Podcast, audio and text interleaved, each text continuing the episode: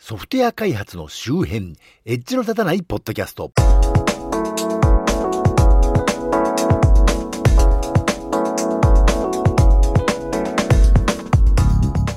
いや、今年は去年よりちょっと遅めに春が来たかなと思ったら、あっという間に夏になりそうな勢いで、世の中の血の巡りが早くなってるなと思うマッチこと町田でございます。このポッドキャストはソフトウェア開発そのものの話題はそこそこに、あまりエッジは聞いていないかもしれないけれど、ソフトウェア開発と関係あるようなないようなお話を、あまり角が立たないようにのんべんだらりんとしていこうという番組です。そんなわけで、世間では戦争をしているらしいんですけれどね、どうもピンとこないですね。チェチェンやシリアやウイグルで起きたいたこととね、今回のはどう違うんだろうと思うんですけど、どうもね、やられてるのがアジア人やアラブ人じゃなくて白人だからっていうことみたいだなんて話もあるみたいですけどね、ウェイジーというサイトで西側各国のジャーナリストがウクライナの惨状を訴える時についうっかりそんなことを言っちゃってる発言を集めた、ウクライナ侵攻で吹き出した欧州白人至上主義、私と同じような人たちがという記事がね、なかなか興味深かったんで、ショーノートからリンクを貼っておきますけどね。で、私は以前からこの番組で戦争というか世界大戦みたいなものはもうとっくにサイバー戦争という形で始まってるんじゃないかというようなことをね、言ってましたよね。もういわゆるアメリカだのロシアだのっていう国は表立って武力行使みたいなことはすごくしづらい風潮になってて、国家が APT とか言われるようなね、ハッカー集団を雇っているのももう公然の事実ですし、例えば水道局の水質調整するようなコンピューターに侵入されて、あわや大惨事みたいなこともね、実際に起きているというのは、この番組のね、ニュースコーナーでもお伝えしてきました。多分これからの戦争ってそういう感じでもちろん無差別大量殺人もねそういう手段で行われるようになってくるんじゃないかなと漠然と思っていたんですけれどもでもまあ今このね連日ニュースでやってるウクライナの惨状を見るとやっぱり人間って人間同士でリアルに殺し合わないと物足りないのかなとね改めて思ったりするわけですが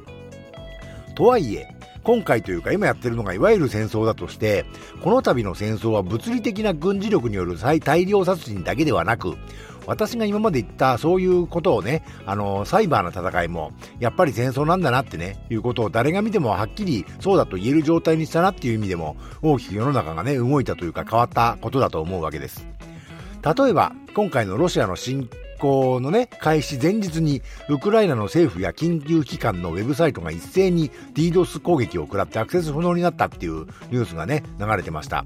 表向きのウェブサイトが落ちたからってなんでかそんな戦争レベルのダメージってあるんだろうかと思っていたんですけど、戦争が始まってから流れたニュースでは、ロシアの侵攻開始直後にどうやら以前から仕掛けられていたワイパーと言われるタイプのね、マルウェアがウクライナ各地で一斉に発動して、いろいろなコンピューターのデータが消去されたなんて言ってましたけどね。つまりこれは、公開ウェブサイトなんて攻撃したって大して意味ないのではと私は思っていたんですけど、もっとやばいものを実はね、動かす作戦はとっくに仕組んであって、公開ウェブサイトなんて分かりやすいところを攻撃して、あの、攻撃された方が、ああ、なんつってね、対応させている間に、本命の攻撃に注意がいかないようにしていた可能性もあるんだなと。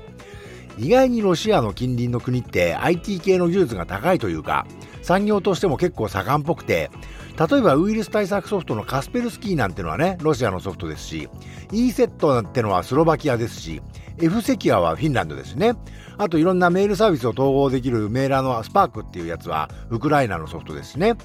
最近テロリストが使うぐらい匿名性と秘匿性が高いって言われてるメッセンジャーのね、テレグラムというやつは、ロシア人が開発した後、ロシア当局からの圧力圧力に対抗して、現在はドイツの非営利企業によって開発運営が行われていたりするんですけどね。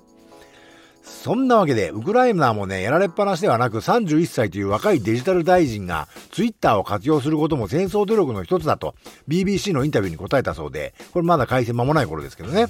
実際ツイッター経由でイーロン・マスクが同大臣に、えー、スターリンクというスペース X の人工衛星を使ったインターネット接続サービスを提供して支援することを表明したりしていました。さらにツイッターでロシアに対抗するための志願兵、外人傭兵部隊への参加を呼びかけたり、IT 軍隊として参加してくれる人を募集したりしていましたね。で、私さっき言ったテレグラムってやつ、単なるメッセンジャーじゃなくて、例えばグループ作って参加者だけで非公開な会議をしたりね、チャンネルってやつだと参加した人にそれこそ Twitter や Facebook みたいに情報発信ができるんですね。LINE のグループチャットとかオープンチャットみたいな感じでしょうかね。で、そっちの方の国では、そもそもテレグラムが流行っていたっていうことなのかね。まあさっきも言ったようにロシアからの言論弾圧に対抗意識を明確にしているサービスなので、まあシンボリックでいいっていうことなのかわかんないですけど、ウクライナの大統領自身が各種の声明を出すのにテレグラムを使っています。でそのインターネット有志による IT 軍隊は IT アーミー・フォー・ウクライナっていうチャンネルでいろいろと意見交換がされていますただし同じ名前のチャンネルがいくつもあったりするんで私あっちの言葉はもちろん英語もよくわからない人なんでね。それぞれどれがどういう役割なのかどれが本物でそうでないのがあるのかっていうことはね全然わかりませんけど。でいくつか見てみるとここでロシアのこの辺のサイトに DDoS を食ら食らわせればいいのでは？みたいなねサイトとか IP とかのね IP アドレスとかのリストが共有されているのはまあわかるとして DDoS って実は今ネット上で金払うと代行してくれるサービスがいっぱいあるんですよ。でそういうサービスをまとめて紹介していたりとかね俺はこういう攻撃ツールを作ったぞって時に GitHub のプロジェクトにリンクを貼っていたりね。まあそういうのがだいぶ投稿されてるんですが。まあ思ったより活発ではないのと。一つ一つはなんかそれほど大した情報ではないと言えばねそうであって。なんかいいとこ昔の2チャンネルの雰囲気というかまあ最近の2チャンネルは知らないんですけど昨今話題のアメリカでの4ちゃん4ちゃんのねアノニマスってのもこんな感じなのかなと思うんですがただこういう情報がまとまっているというのはよろしくないことではあります。ウクライナのためにロシアへの対抗手段というつもりならまあわからんでもないんですが一般の例えば日本の中小企業なんかに対する攻撃にもねこの情報が悪用されてしまう可能性もあるわけで私としてはとても嫌なことだなと思っていますけどね。日本に住んでるとまあそっちの方で戦争してるって言ってもこっちまでミサイルが飛んでくるでもなしたまにお隣の国からミサイル飛んできますけどね。なんかもう狼少年の注意喚起というか一時はやたらなってた J アラートももうすっかりなくなっちゃいましたしなんか麻痺しちゃってますけどね。まあ大変な目に遭ってらっしゃる方々にはもちろんお見舞いを申し上げるわけですが正直私自身がピンとこないってのはあります。日本のテレビだと市街地で一般市民が大量にむごたらしく拷問の上殺害されかかされていたなんていうねニュースでもねご遺体にはぼかしがかかってますしまあその辺もテレグラムのニュースウクライナの現地からっていう名前のチャンネルでね日本語で情報発信されている方がいてノーカットで生々しい写真を配信されていたりするんですけどそんなわけで日本だとあんまり関係なくないっていうのがね、えー、思っちゃったりするんですけどでもそうは言ってられないじゃんっていうのがね今回の戦争ではっきりしつつあります。明らかに攻撃を食らって被害が出ている日本企業が続出しているわけですね。ただしこれは今回の戦争と直接関係があるのかそれとも別の要因がたまたま同じタイミングだったのかはよくわからないんですが。トヨタやデンソーへのランサムウェア攻撃による大規模な操業停止が大ニュースになりましたし前回のうちのニュースコーナーでも取り上げましたけど一般消費者向けとしてはあの東映アニメーションが新作アニメのテレビ放映に支障をきたしたりしていました、えー、やっと治ったみたいですけどね。大手のクレジットカード決済基盤がかなりの勢いで情報流出させられたりそこまでの被害でなくても昨年ユーロポーロに壊滅させられたはずのコンピュータウイルスエモテットに感染させるためのメールが大量に日本各地にばらまかれて次々と名だたる企業が情報流出のお詫びを発表する羽目になっています。私個人的には東京オリンピックの時に日本でサイバー攻撃事案が大量発生して今まで非常におざなりだった日本の情報セキュリティ対策に関心が高まるんではないかと思っていたんですけどオリンピックの時は日本は優秀だからみんな防いだぜみたいなこと言ってたんですよね。ところが今このタイミングでなんじゃこれってぐらいのねサイバーセキュリティ事案が大発生しているありさまでしてまあこれは前回のニュースコーナーでも申し上げた通りですけどね。日本政府といいますか各関連省庁、具体的には経済産業省、金融庁、総務省、えー、厚生労働省、国土交通省、警察庁、内閣官房サイバーセキュリティセンターが連名で、えー、複数回、企業はもちろん一般家庭にも今回のロシアのウクライナ侵攻開始直後からサイバーセキュリティ対策を見直すようにという注意喚起が出ています。